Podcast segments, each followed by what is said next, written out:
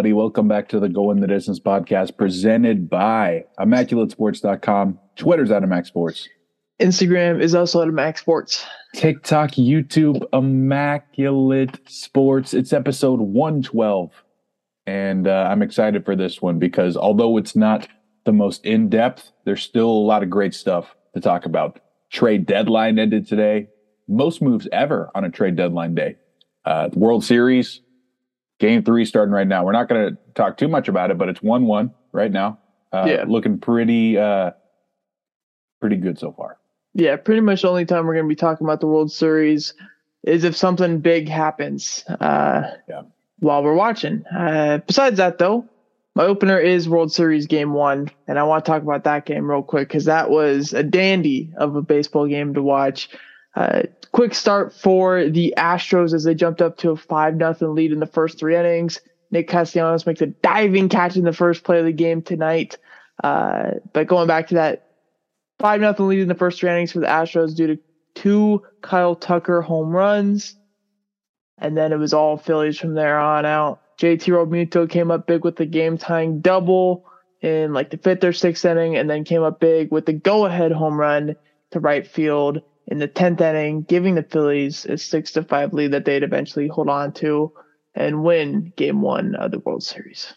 All right. My opener is going to be some college football from the weekend. Ohio State beating Penn State 44 to 31. And uh, Penn State kept this one pretty close. CJ Stroud, Marvin Harrison did their thing, but it was the defense for the Buckeyes getting the job done. TJ Tuimoloau. Let me tell you these stats for the middle linebacker. He had two sacks, two fumble recoveries, two interceptions. One was a pick six, the game winner. So awesome week for that guy and uh, the Buckeyes. Got the done. Got the job Yeah. done. Not the done. Yeah, college football is starting to get good. Uh, we'll talk more about the college football rankings and perhaps some more stuff from week Mhm. nine of the college football scene at halftime. Uh, moving on to the Immac Sports Player of the Week now. As usual, four candidates. All guys that had great weeks this past week. Uh, they were Tua Tagovailoa, who went 29 for 36, 382 yards and three touchdowns against the Lions in their victory. Uh, 20 votes, he got two of them. Uh, so two votes for Tua. Next up, Derrick Henry, 33 touches, 228 yards, and two touchdowns. Uh, I kind of said this wrong, but he is the player of the week. Uh, Yeah. He got 40% of the votes. Next up is Alvin Kamara, who had 27 touches, 158 yards, and three touchdowns against the Raiders. Uh, but he got 20% of the votes. And then lastly was A.J. Brown, who had six catches, 156 yards, and three touchdowns in the Eagles' big win over the Steelers. He got 30% of the votes. Uh, but like I said, because I said it wrong, uh, Derrick Henry is the American Sports Player of the Week. Definitely not his first, and it's probably not going to be his last. Moving on to team reports, Skyler. Rough week for me, rough week for you. Tell me about how the Jets did. The Jets lost to the Patriots 22 to 17. It was uh, a really close one and some I, I- I don't want to say this is why we lost, but some really bad referee decisions. They even the official NFL uh, um, officials page apologized to the Jets for this one because there was a, a pick six by Michael Carter that got uh, taken off the board at the end of the uh, the first half because they said John Franklin Myers landed on uh, on Mac Jones, which just wasn't true. Uh, but we'll get into the great here from the team because there was great, even though they lost. Uh, the defense was amazing. Um, Sauce Gardner got targeted twice on screens, and he blew them both up. Tackles for losses, uh, and that was it for him. Uh, pass rush got there. Quinnen Williams, Micheal Clemons, Lawson, Franklin Myers, Shepherd, Bryce Huff forced an interception. Um, but this game was all on Zach Wilson because although he had 355 yards and two touchdowns passing, he threw three bad interceptions. Um, I, I'm not going to go calling this guy a bust yet, uh, even though there were some horrible decisions he made. Because when he was on, he is really on. But we'll talk some more about him later. Uh, obviously, they couldn't run the ball against the Patriots. That's why he threw the ball so many times. Uh, and they're playing Buffalo next week, which is going to be even tougher. But I'm not freaking out yet because this guy has time, man. We don't need to be calling him a bust or calling him Josh Allen or anything in the middle either, uh, because there's other quarterbacks who are playing just as bad. And like I said, we'll talk about them. Yeah, we'll report. talk about that very soonly. Raider report: uh, we lost twenty four nothing to the Saints. Uh, I'll, I'll talk more about them once we get to our are mm. they dead? But uh, that's all we got. Okay, we got killed. That's fair. That's fair.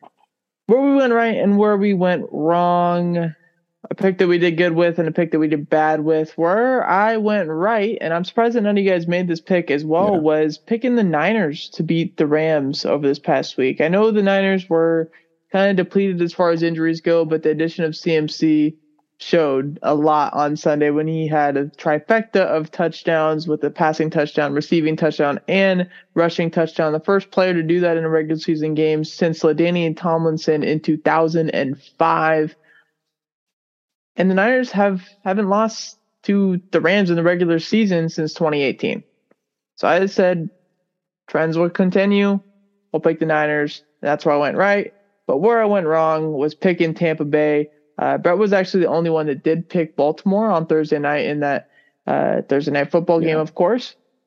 I just didn't think it was going to be possible to see Tom Brady and the Bucs be slow for this long and they're still slow. So we'll talk more about them specifically later, but that was a pick that I felt like, wow, I really got this one wrong. Yeah, you know, a big reason why I didn't pick the Niners is because everything's been so screwy and random this year. I thought I'd go against the norm for once, uh, but it didn't pay off for me. Uh, the pick that did pay off was Washington over the Colts. Taylor Heinicke uh, looked pretty good, man.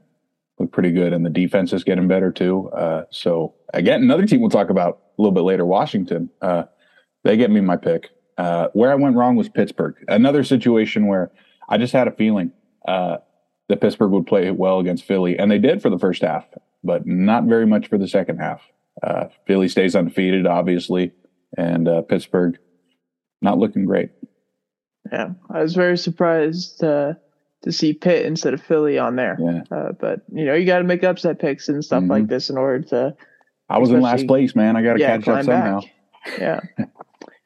on to our fantasy play of the week where I'm saying buy low on Jonathan Taylor, last year's leading rusher. This year, he's running RB30 in fantasy. So obviously not going to plan, but I think now with Sam Ehlinger at quarterback, he's going to be getting the ball a bit more because we saw how Matt Ryan was kind of just being reckless and throwing the ball around a ton. I think Ellinger is going to have to rely on Jonathan Taylor a bit more. I know their offensive line isn't that good, but Jonathan Taylor should be good enough to return to at least a RB 10 through 15 spot in fantasy for the rest of the year. My fantasy play is going to be to not be afraid to hold on to Chuba Hubbard, even though D'Onta Foreman had an awesome week, and you should definitely start him if you have him. Chuba Hubbard is uh, is still a great back and probably going to be the receiving back in that system once he's healthy. You know, PJ Walker's not going to be throwing it deep to DJ every single time like he was last week. That was kind of a one. That was a crazy throw, by the way. Situation. That was a crazy um, throw. And you know, Carolina, man, it's all interim coaches. They're going to get everybody the ball. It's going to be spread around. So don't be afraid to pick up Chuba. Yeah. Moving on to where's your head at now? We're talking 2021 QBs. They've all kind of been a little bit disappointing in the first year and a half.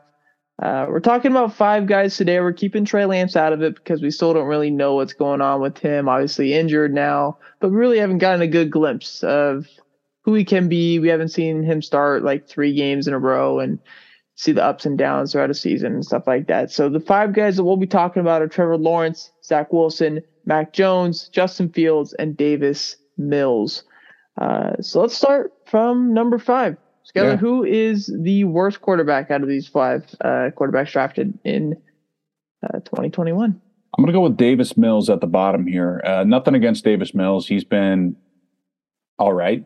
I guess he's just the least physically gifted out of these guys and probably the most likely to uh, get moved on from here. Yeah. Number five for me, I'm going with Mac. Uh, good completion percentage so far this year, but he's only averaging 198 yards per game right now. And in the games played that he has, he's got three touchdowns and seven interceptions. And when you look at how Mac Jones was last year, part of the reason why he was so good is that he was holding on to the football for the Patriots, and he has not done them for this year, done that for them this year. And comparatively to these other guys, I think he's got the lowest ceiling, and right now he's playing at the lowest floor at any of these guys right now, too. Moving on to number four. Number four, it's going to be Mac Jones. I give him the bump over Davis Mills because, I mean, he was really good last year. You know, we can't forget about that. Uh, he's been really bad this year too. That's why he's four, of course. But I don't know. He, he's just a little less likely to be moved on from Davis Mills, um, even though Bailey Zappe did play a little bit over him. Uh, I, I, still like Mac over Davis Mills, just by a little bit though. Yeah, the reason why I have Mac at five, by the way, too, is also I, I'm trying to not put in as much from last year's okay. input because we've already seen how little that last year's input has into this year because yeah you know, they were splitting with Zappe, And uh, I think when you see that, that insurance of last year and being how good he is is kind of worn off already. Uh, but number four for me is going to be Zach Wilson.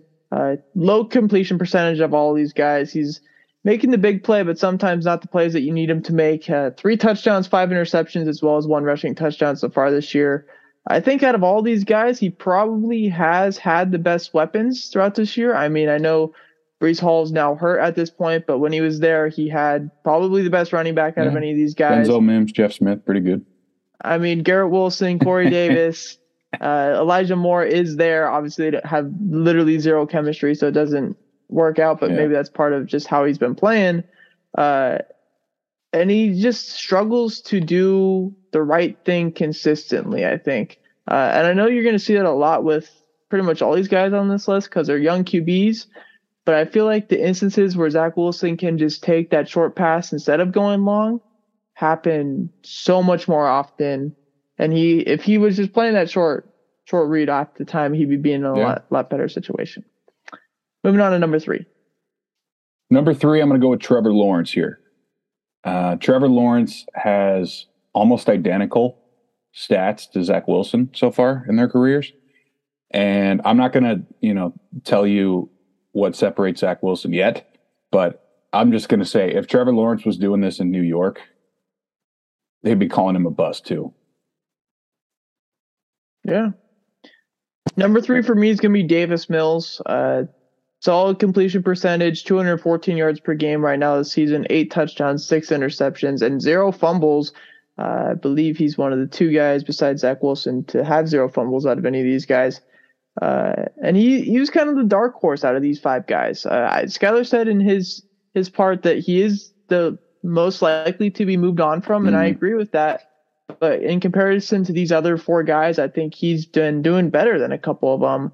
Uh, and I think he, besides Brandin Cooks and now Dameon Pierce, like the two, three, four options and the tight end on that team is probably one of the worst, if not the worst, when it comes to these guys. So he's not having a good defense or he's not having good weapons around him to know like if he's going to win a game, he's got to do it himself pretty yeah. much. Uh, number two. All right. So number two is going to be Zach Wilson. Um, and I'll start this off by saying he's got by far the best arm on this list. That's why he gets a big jump for me. I'm trying not to homer it, and I'll I'll, I'll back myself up here because although Zach Wilson has made a lot of mistakes, he has been really, really, really good in the pocket this year. He has the fourth most, uh, or sorry, the fourth highest completion percentage over the middle. He has the seventh most passing yards um, in a clean pocket in the NFL this year. Uh, he just changes just a little bit, just fixes a couple throws each game. He's a really good quarterback. Number two for me, I'm going to go with uh, Justin Fields. Uh, 58% completion percentage. He's got the lowest yards per game as far as passing go at 150 so far this season. Seven touchdowns, six interceptions. He does have six fumbles, but he's also by far the best runner out of any of these guys in uh, this draft class. And he's got 440, 424 rushing yards so far this year with three touchdowns.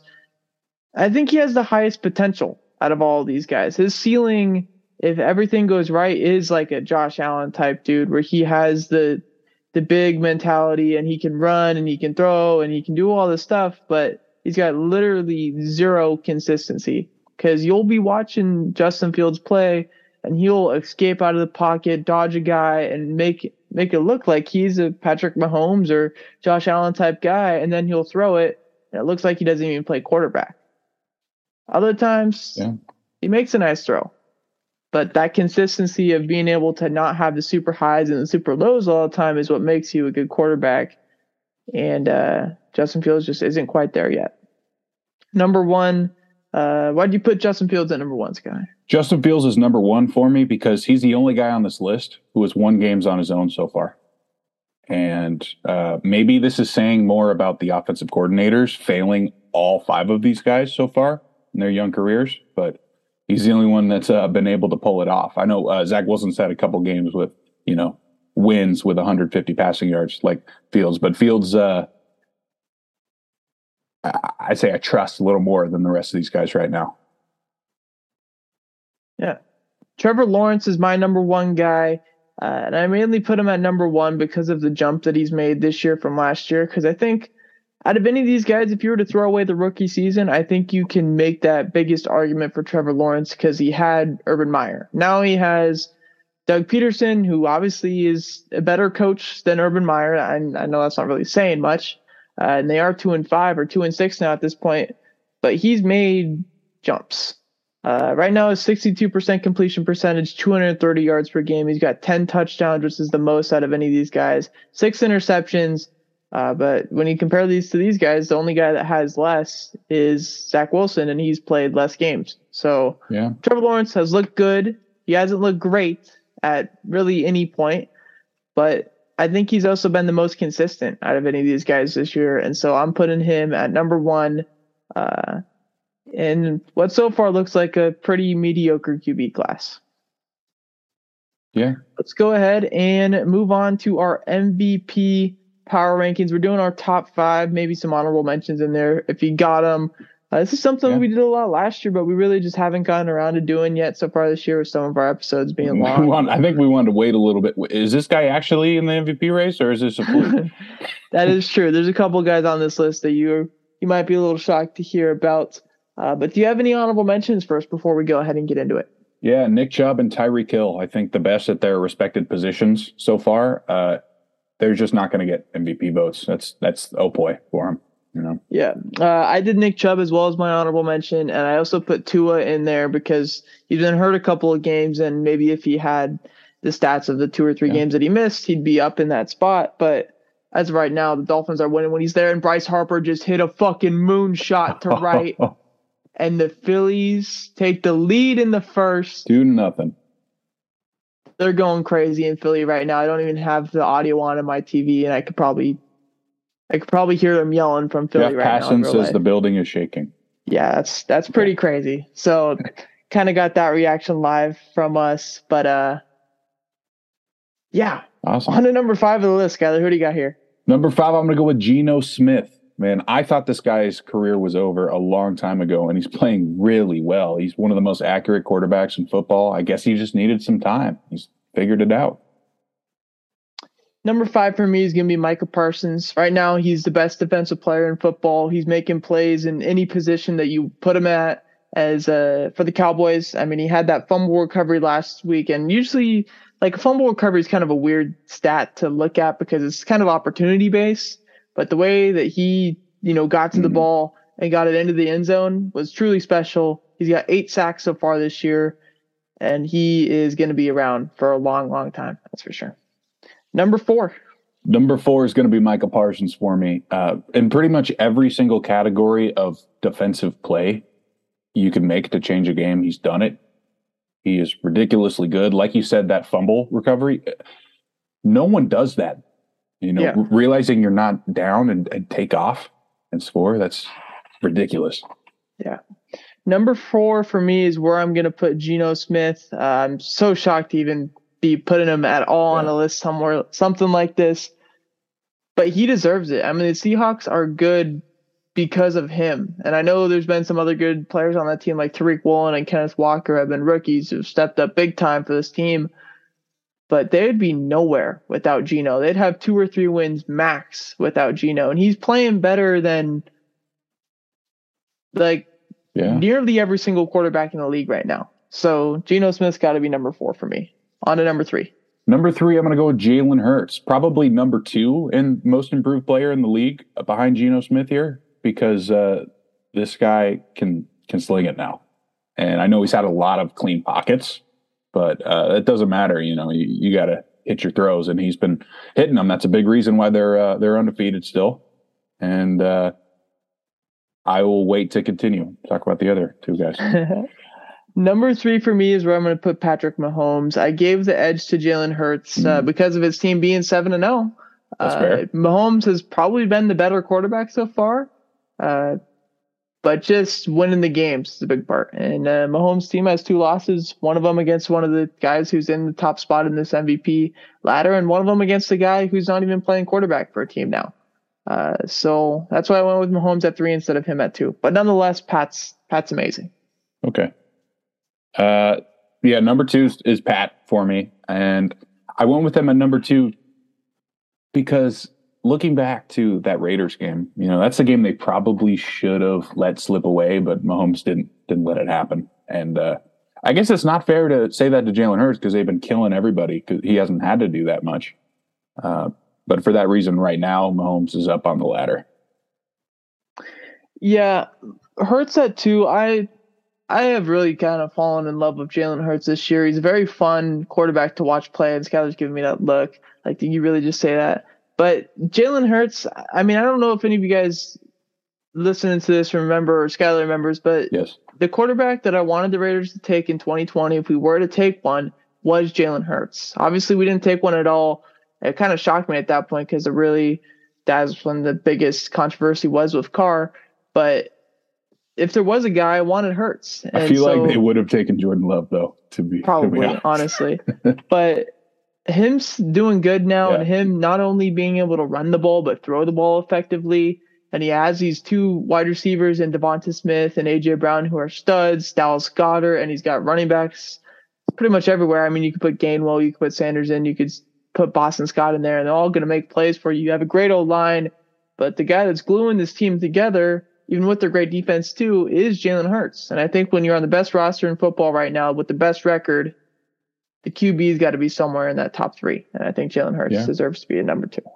Number one, Josh Allen. Uh, he's yeah. a stud. He's a cheat code, man. I mean, like maybe after this this past game where he let Green Bay come back a little bit through some awful passes, he's not in a tier of his own anymore. So maybe Jalen Hurts or Mahomes could catch him, but he's still number one. Yeah, there's a reason why this guy's got minus odds right now on the MVP, yeah. and it's only week five or not week five, week eight. Uh, he's been amazing. He's just the raw talent of this guy mixed with the the stuff that he's improved with in the four or five years that he's been in the league now is it's like a dream come true for Bills fans. And uh, I don't know if they're going to get their Super Bowl this year. I don't think Skyler wants them to, uh, no. but I could definitely see him taking it home. Yeah. All right. Uh, let's talk about the trade deadline. You know, we had a whole bunch of trades this week. Uh, I'll let Skyler actually first do a part that was in halftime where we're just going over the trade deadline yeah. in general and what happened. And then we'll hop into the topic that we have for Where's Your Head At. And then we'll go back and resume halftime. All right, I'll just go through quickly. I guess I got all the trades here because uh, it was a pretty crazy day. Uh, we'll start off with Roquan Smith getting traded from Chicago to Baltimore. Uh, so the Ravens got a new defensive leader. Patrick Queen got a, you know, uh, has some some issues right now. So uh, we won't talk about that. I will save it for another day. But Roquan Smith is in there, and the Bears got a second round pick and a fifth in AJ Klein, but they took that second round pick and flipped it. They got a receiver. They got Chase Claypool from the Steelers, and uh, I will talk about that a little later. Uh, spoiler: it's not a not a good thing. Um, Bradley Chubb going from Denver to Miami for Chase Edmonds, San Francisco's first round pick this year, and a fourth. So that's big. They get that first round pick they wanted. Another one I'll talk about later. Uh, now TJ, Miami yeah. doesn't have a pick in the first round now, yeah. by the way. They had two. They lost one because of the tanking stuff, allegations, and then they and traded Brady. this one away. Yeah. Yeah, TJ Hockenson is uh, staying in his division with this trade, going to the Vikings for a second and a third. And also, uh, Minnesota is going to get a, a, a, day three pick. So interesting. Uh, I don't know if we talked about Robert Quinn last week. He's going to Philly for a fourth round pick. Uh, not bad guy on an expiring deal. Philly's trying to win the Super Bowl. Calvin Ridley today traded to Jacksonville for uh, uh it's very it's confusing. a very confusing deal. It's a very, very confusing, confusing, deal. A couple of picks that could be right now. a couple of picks that could be good depending on uh, how much he plays. Yeah, much. how much he plays, and if he gets extended by the Jaguars, the pick goes up to like a second rounder or something like that. Yeah. It's very, it's on our Twitter. I retweeted something from I believe Rapoport. So if you uh, want to go take a look at it, uh, and just confuse yourself even more, just go take a look at that because uh, saying it is not going to help you. That is true. Uh, but Kansas City gets another gadget guy in Kadarius Toney for two picks. Nyheim Hines to Buffalo for Zach Moss mm-hmm. and a fifth. I am just seeing this for the first time. Interesting. And uh, then Miami uh, lost Edmonds, so they ended up picking up Jeff Wilson from San Francisco for a fifth. And those are pretty much the notables from the past uh, couple of days. So, yeah. Uh, let's get into it. Trade deadline is usually not something that's too big in the NFL, uh, but it took it, it, went up to that NBA, MLB. I don't know about MLB, but went up to the NBA level of trade deadline. row. these are some decently big yeah. names that are moving around. Uh, obviously, the biggest one from this past week and stuff has been CMC. We talked about that whole move last week, so we're going to go besides that CMC trade. What has been the biggest trade that you saw this year at the trade deadline? Ridley's interesting, but I don't care about it right now because he's not playing. So I'm going to go with Bradley Chubb because this one comes with the extension too. Miami's defense hasn't gotten any pressure at all. If they want to beat the Jets week 18 for that playoff spot, they need to make Wilson run for his life. And uh, the last time the Jets played Miami, we scored 44 points on them. You know, they didn't get any pressure at all. So uh, to me, this is the biggest one. If uh, Miami really wants to go on that that playoff run, like you were talking about. Yeah, I, I definitely think it's got to be Chubb too. Uh, Miami defense is an interesting one where they don't really have any guy that's really standing out right now, but they have a lot of DBs that can make plays. They have Xavier Howard, they have, they have Jevon Holland, uh, and now they get that defensive star up in the front eight, and it's Bradley Chubb, who's a, amazing. He's only 26 years old too.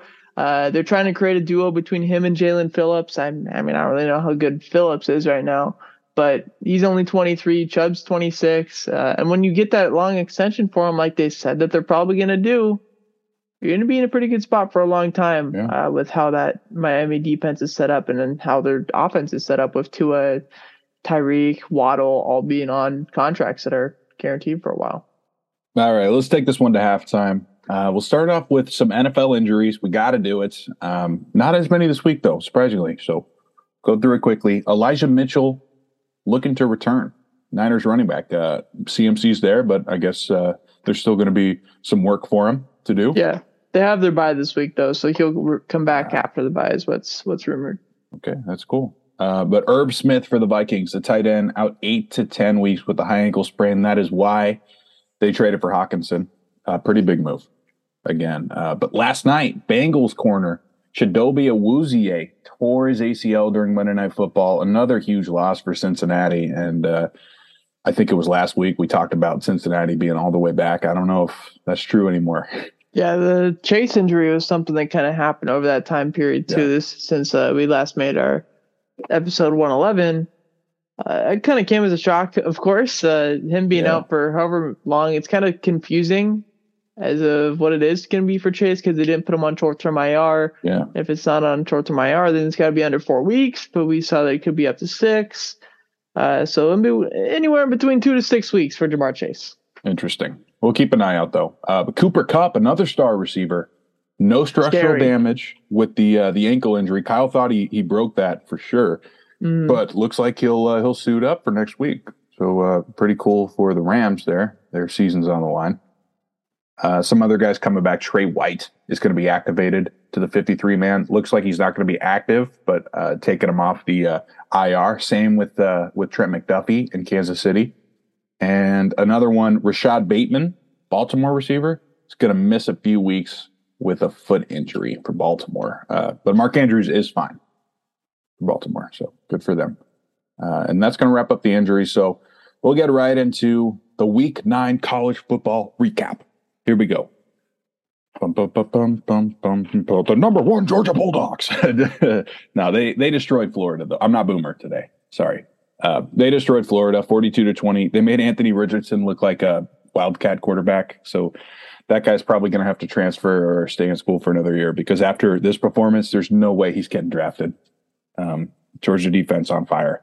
Uh, Oregon stays hot. Bo Nix, another game with six touchdowns. There you go, Brett. Um, USC again in the Pac 12. Caleb Williams, 400 yards, five touchdowns. Crazy for him. Uh, I mentioned Ohio State stays alive, still undefeated. They got to be undefeated going to that Michigan game or they're going to be screwed. Uh, TCU stays alive on the road against West Virginia. They're going to stay undefeated, 8 and 0. Max Duggan, Quentin Johnson, crazy combination in the Big 12 over there. Uh, Notre Dame upset Syracuse on the road. Notre Dame wasn't ranked, and they still aren't. Spoiler, but um, pretty cool for them. Kansas State's new team on fire in the Big 12, the new team to beat. Uh, they shut out Oklahoma State 48 to nothing. Can you believe that one? Yeah, um, I was very shocked. I thought I went on ESPN uh-huh. to check the scores this uh, on Saturday, and I saw that. I thought it was a mistake, and I'm looking at the stats. I'm like, oh my gosh, it's really not a mistake. And uh, yeah, you just don't see blowouts to that scale by an underdog that often. If you notice, I decided not to have Oklahoma State covering, but I still did not expect this to happen. Very bad. Uh, Wake Forest, they were number 10. They lose on the road to Louisville 48 to 21. They forced eight turnovers on Sam Howell. Not good for him. Uh, that's a guy I like watching. So hopefully he can turn it Sam around. Sam Howell? Um, oh, is it Hartman? Hartman, sorry. Yeah, Hartman. Hartman. She, I just played Sam Howell in my Madden franchise. Oh, yeah, that's all good.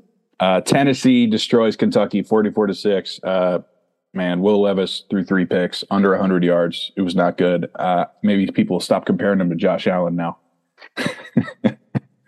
and uh, Ole Miss stays alive on the road, 8 and 1. They beat Texas A&M, so they're still in play for uh, a big BCS bowl. So that's the last of their notice. But some more big stuff. We just found out an hour ago the committee has their official first ranking for week 10. We got a new number one team in the nation. It's Tennessee. They're going to be playing Georgia, who's number three. Ohio State's in between them. Clemson gets the four spot over Michigan and Bama, who are the first two out. And then there's TCU, Oregon, USC, and LSU still kind of alive here if something crazy happens in the SEC. So I'm interested to see what happens. Uh, I hope we get a mix up and it's not just Ohio State, Georgia, Clemson, Alabama, or Michigan again, because that would suck. Uh, so hopefully TCU and um, and some of the Pac-12 schools can win out. We get some uh, some difference in there. So, That'd yeah. be cool. That'd be cool. Mm-hmm. Moving on to our pick standings through week eight. First off, let's look at week eight specifically. I had a bad week. I went nine for 15, uh, putting me in last place for the week. Skylar had a better week than me, but still not first place this week, going 10 out of 15. And then Alex and Brett both had 11 out of 15 pick weeks, uh, giving up tie for first place there. Alec Bohm hits a bomb. A bomb. sends one up one, left, and the Phillies are up 3 nothing. He leads off the bottom half of the second with his first homer of the playoffs. But going back to our pick standings through yes. this first eight weeks now, uh, Skylar's still in last, unfortunately. 71 out of 112. Next up. What's that uh, percentage? Oh, you're putting me on the spot right there. Oh, I'm sorry. uh, uh, 71 divided by 112 is 63. My worst by far. Percent. Next up is Brett, 75 out of 112. Alex, 78 out of 112. And I'm edging Alex by one. 79 out of 112. And uh, I got the lead through eight weeks, so that's nothing to complain about there. Moving on to Steve Nash and Ime Udoka, who you may might know something kind of about edging, yeah. uh, so crazy news. First off, so Steve Nash fired this morning after the Nets three, crazy. two and five start in the 2022 campaign. You know, they got that great roster Kyrie Irving, Kevin Durant, Ben Simmons, some various other guys on that roster as well. Nash gets fired. Kind of knew he's a shitty coach. Uh, the guy that they bring in though, Ime Udoka, Shitty led the. Celtics to yeah, led the Celtics to the finals last year. That's true. was suspended for this year by the Celtics. Celtics said, "Okay, you can look around for other jobs and stuff like that, but we don't think other people are going to hire you because don't think you're going to go to a rival. and stuff like that." And he ends up going to the team that the Celtics swept last year in the first round. Uh, I'm pretty sure he still has to serve out the suspension, so he's not going to be their coach until next year, I assume. Okay. Uh, Maybe they're I don't really know how that out. stuff works. I haven't really seen any of that in like tweets or anything like that from Schefter or not Schefter. You wouldn't know. Uh, Woj or Sean. Shams, any of those guys. I haven't seen anything from that, which is kind of confusing. I thought that'd be something that they'd talk about. So that's obviously something we'll see over this next week or so. But pretty crazy news as Ime Udoka, first year head coach last year for the Celtics, took them to the finals, gone from them, obviously with his affair stuff that he had going on, and now coach of the Brooklyn Nets to be announced within the next 24 to 48 hours. Yeah. All right. Let's go ahead and move on to where's your head at again? Going away from halftime. Only a couple things in the second half here, but still just as big as the stuff that we talked about in the first half. For, starting off is we got to talk about the decline of some of these older teams in the NFL, led by three quarterbacks that might have their glory days behind them. Tom Brady with the Bucs, Aaron Rodgers with the Packers, and Matthew Stafford with the reigning champ Los Angeles Rams. Right now, those teams sit at 9, 10, and 11, or yeah, 9, 10, and 11 in the NFC with the Rams being 3 and 4 and the other two teams being 3 and 5. We did not expect this. I think me and Skyler had all three of these teams making the playoffs and making it Yeah. pretty handily, easily. Uh, is this the start of the decline for these three teams? Uh, is one team stick out to you where maybe, you know, they're going to break out of it, or what do you see from these three? I think all three teams have a very dark future, but I'll try to separate them as best as I can. I'll start with Tampa Bay because they're going to be alive as long as Tom Brady's there. There's a lot of questions about the coaching staff, though. So as soon as Brady leaves, I think that may be the worst year. But Green Bay, it's a similar situation with Rodgers with kind of a worse roster, but it looks like they have some great coaches who are going to be there for a long time. So I'm not as worried about Green Bay. The Rams, though, no draft picks. We saw they already tried to trade the next level of draft picks that they have uh, for Bradley Chubb. They didn't get him though. But when this current regime starts to underperform, which may be sooner than possible, uh, sooner than we think, not possible, uh, they're owed way too much money to flip them to make roster changes. If if Ramsey uh, and uh, isn't performing, Donald retires, Stafford doesn't fix his shoulder, this team's going to be a mess. They already are right now. That Yeah. could be the worst. Yeah, there's there's one team that fate seems a little bit different to me. Uh, but first off, I'll talk about the Bucs. Once Brady's done, I mean, this team's gonna kind of de- assemble into something else. Go go into some some other teams and stuff like that. Just how we saw when Tom Brady came there. There's a whole bunch of free agents that want to say, "Hey, I want to play for the Yeah. Bucs. I want to play for Tom Brady uh, and be on his team." But we've also had had somewhat situations like this with Tom Brady. We haven't had this like prolonged three, four game streak where they're just not playing well. But we've seen the Patriots be bad for a couple of games when Tom Brady was over there and say, "Hey, Tom Brady's done," you know. Mhm. And we're we're all kind of stoked about that because we're kind of due for some other quarterbacks in this league. And then he ends up But, winning uh, 11 games, anyways. Exactly. They end up winning 11 games in a row. And with how they are right now, they can still win the division quite easily because it's the it's the Falcons that have the number one seed, and the Falcons are only a game above them. Brandon Marsh hits a home run. It's four nothing Philly. That's pretty crazy. They traded Well- Mickey. Just I know it's it's not even close to what we're talking about, but they got this guy for Mickey Moniak, a bust in their farm system, and he just homered in the World Series. That's crazy. Yeah.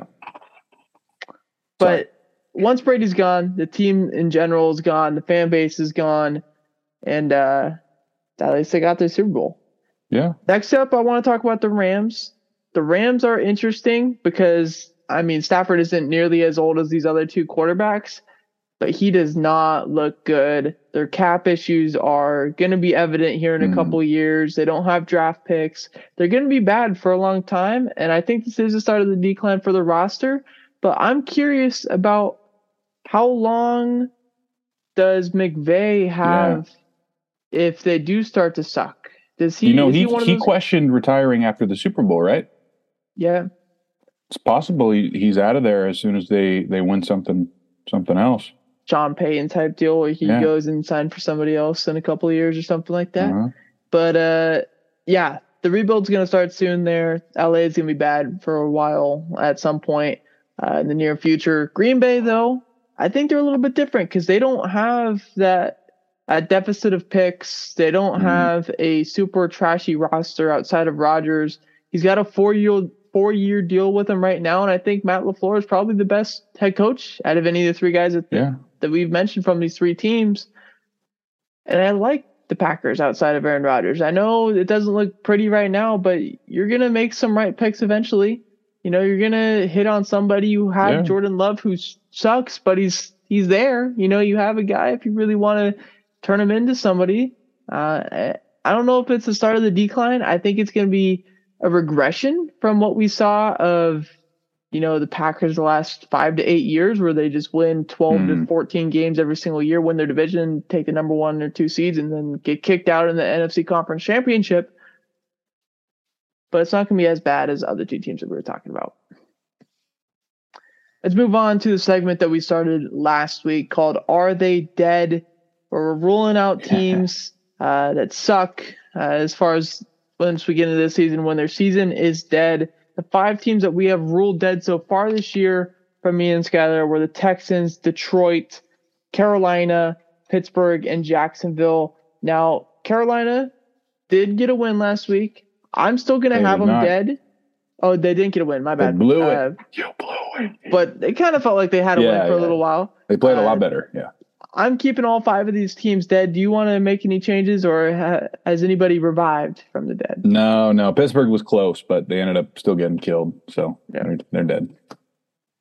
And the two teams that we talked about last week that we didn't rule dead were the Saints and the Browns, and they ended up getting big wins, uh, respectively, yeah. in Week Eight. Uh, so the four teams that we're talking about this week for Are They Dead are the Raiders, the Colts, the Bears, and the Cardinals. So we'll talk about my team first. The yeah. Raiders are they dead?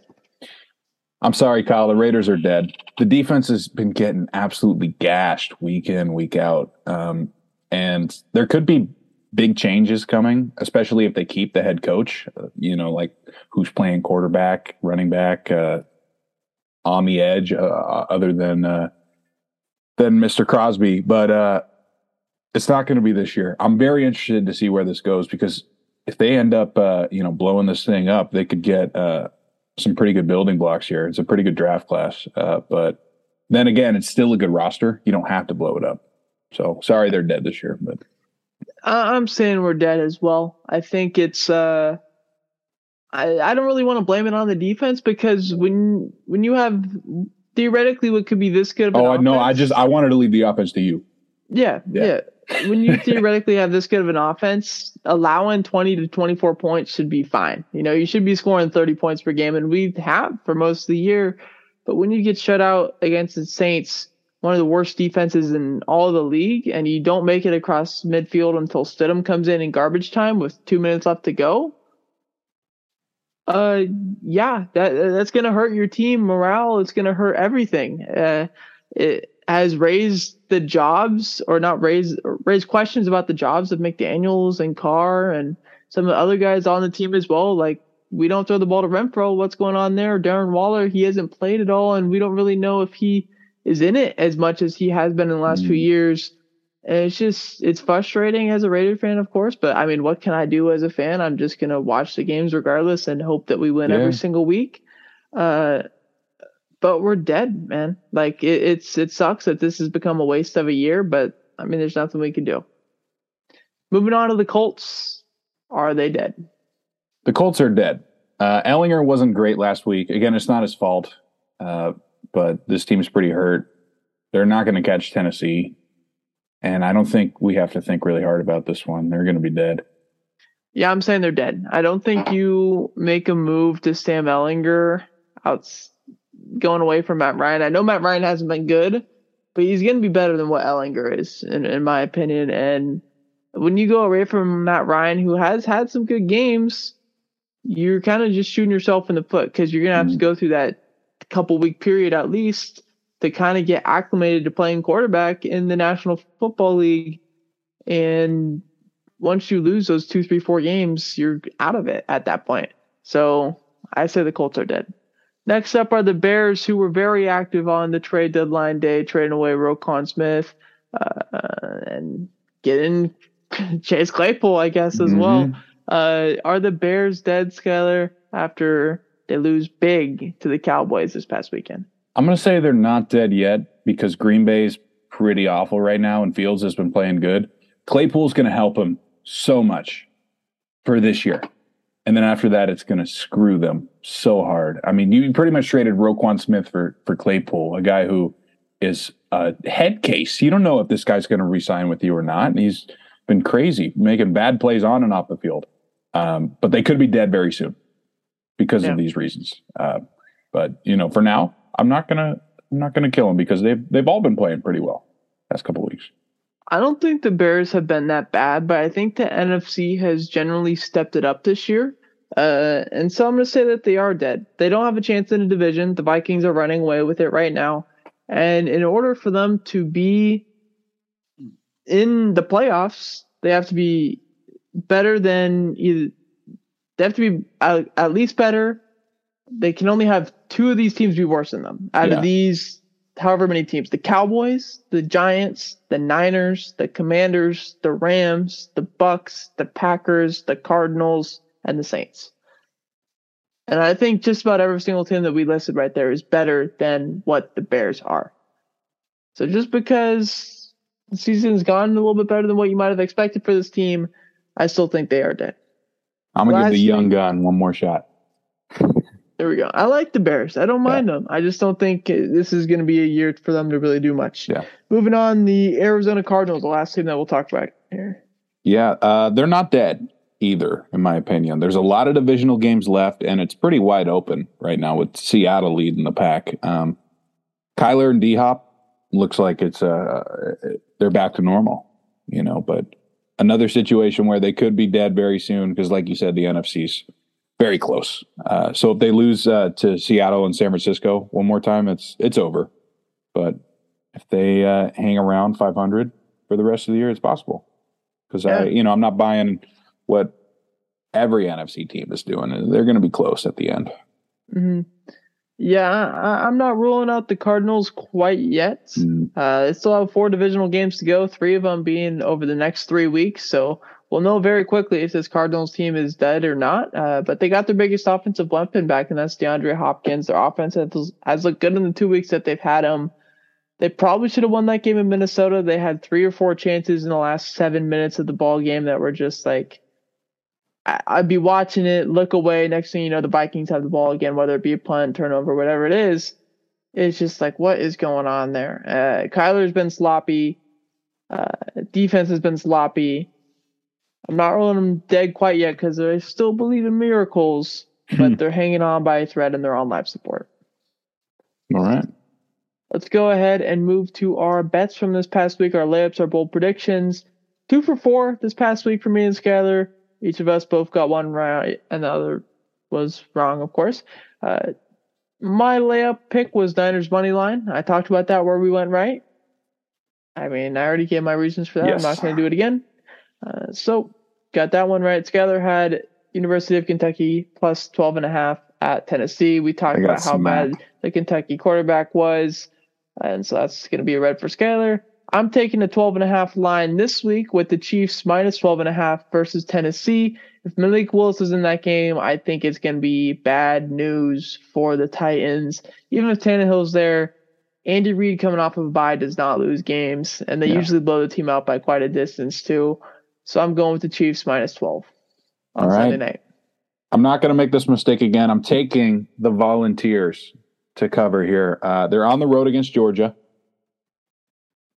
plus eight and a half. I know Georgia is very good, but Tennessee averages 45 points per game. You know, I think it's very possible this is a, field goal game unless Georgia uh, has multiple defensive touchdowns. Yeah, should be a game though for sure yeah. to to watch. So on Saturday, make sure you got your TV on, probably around twelve thirty. I'm pretty sure I'm starting work right at twelve thirty. Ah, yeah, it's too bad. Mm-hmm. Full predictions. Last week I had the Cardinals winning over Minnesota. That did not happen, as I mentioned like 20 seconds ago. Uh, and Skyler had the Commanders over the Indianapolis Colts. That did happen due to a scary Terry catch mm-hmm. down at the goal line, setting up a uh, touchdown for I don't know who ended up getting the touchdown, but it was mainly that Terry touchdown that was big uh, late in the game and. Uh, Washington ends up getting a dub and getting Skyler a green there. This week I have the Rams over the Tampa Bay Buccaneers in Tampa plus 130. I think this is a, game more for the Rams' life than it is for the Buccaneers' life, especially if Cooper Kupp plays in this one. I like the Rams. I'm going to go with Washington again. They're going to beat Minnesota at home. Both of these teams play really well in one possession games. I love Heine Goat. And uh, you know, I, I really think this is going to be more of a pick 'em than what it's at one plus 160 right now for uh, Washington. So I like those odds. Yeah. That's going to do it for episode 112, yeah. though. Uh, World Series going on, like we mentioned. Currently, Phillies up 4 nothing in the top of the third. By the time next week, we will know the World Series champion, maybe some free agency predictions for one of the biggest oh. free agencies in all of baseball these last few years. Yeah. Uh, football, of course, maybe a couple things happen in basketball. We'll know if Ime Udoka is coaching or not for the Nets by then. And uh, yeah, we shall see. Yeah, see you guys next week. Go Jets and Phils and Colorado State. Go Raid.